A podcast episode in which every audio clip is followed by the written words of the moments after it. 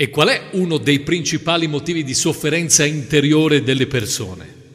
Che non riescono ad essere se stesse per cercare di essere come gli altri si aspettano o vogliono che siano.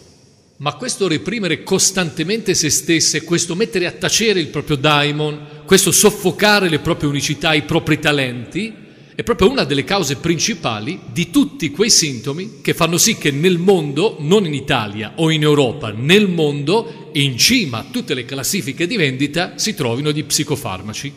E al giorno d'oggi ne viene fatto un uso così dilagante che almeno io oramai mi sono convinto che dopo l'era del Paleolitico e l'era del Neolitico, questa è l'era dell'ansiolitico.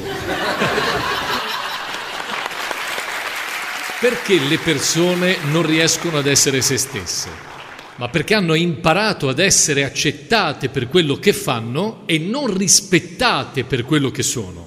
Quindi le ragazzine hanno imparato a fare le brave bambine e i ragazzini a fare i bravi bambini. Per questo in loro è alto il timore del giudizio altrui, per questo sono così sensibili al giudizio degli altri e facili prede di strategie manipolative. Eppure basterebbe cominciare con il rendersi conto che anche se da loro ci si aspetta un certo tipo di comportamento, non accadrebbe assolutamente nulla se assumessero il comportamento contrario rispetto a quello che ci si aspetta.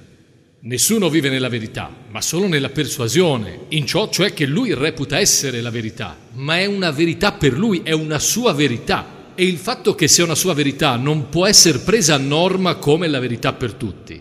Ci siete? Mm. Chi sente come una sorta di imposizione interiore la spinta a non deludere le aspettative altrui e mette in atto tutta una serie di comportamenti per farlo, beh, sappia che può avere lo stesso diritto di cittadinanza anche un comportamento alternativo o contrario. Il punto è che noi siamo stati abituati, siamo stati addestrati a vedere le cose in un certo modo. Ricorderete forse le parole di Schopenhauer, quando diceva che, ad esempio, non ci sono fenomeni morali, ma interpretazioni morali dei fenomeni.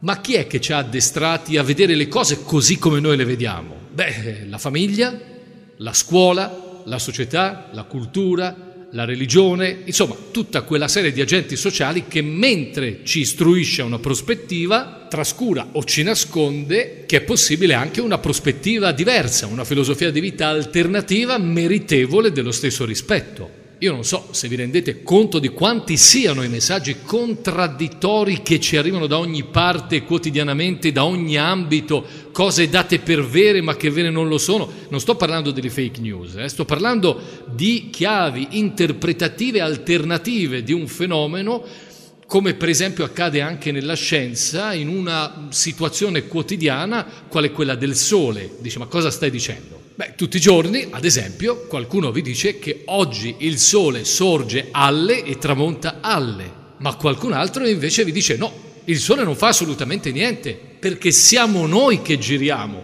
il sole sta fermo. Adesso non vorrei allargare troppo il raggio d'azione, per cui limitiamo l'analisi dei messaggi contraddittori che ci arrivano in seno alla sfera formativa, alla sfera educativa ad iniziare proprio dai genitori. Tra l'altro i primi ad arrabbiarsi se non facciamo quello che vogliono loro. Ma come fai a fare quello che ti chiedono quando ti dicono, mi raccomando, eh, vai piano e torna presto? Ma come faccio a tornare presto se vado piano? Cioè, questo è anche il sapore di una battuta. Ma quanti messaggi educativi e formativi esattamente contrari ci sono e sono possibili? Facciamo degli esempi, cioè se tu volessi sapere come comportarti, beh, ci sarebbe chi ti potrebbe dire che chi tardi arriva male alloggia, ma anche chi ti potrebbe dire che chi va piano va sano e va lontano. Ci sarebbe chi ti potrebbe dire che chi si somiglia si piglia, ma anche chi ti potrebbe dire che sono gli opposti che si attraggono. Ci sarebbe chi ti potrebbe dire che quando si chiude una porta si apre un portone, ma anche chi ti potrebbe dire che chi lascia la strada vecchia per quella nuova sa quello che perde ma non sa quello che trova. O ci potrebbe essere chi ti potrebbe dire che l'unione fa la forza, ma anche chi ti potrebbe dire che chi fa da sé fa per tre. Anche in questo caso possono andare bene entrambe le prospettive, sebbene io preferisca la prima, perché è vero che chi fa da sé fa per tre, ma crea due disoccupati e di questi tempi ci vuole un po' di attenzione.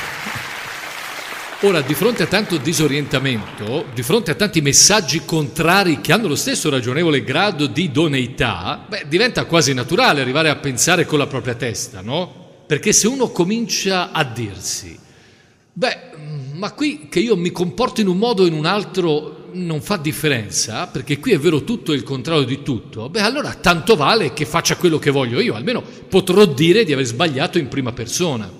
Ecco, questo che sembrerebbe un inizio, per quanto possa apparire paradossale, sarebbe già il traguardo.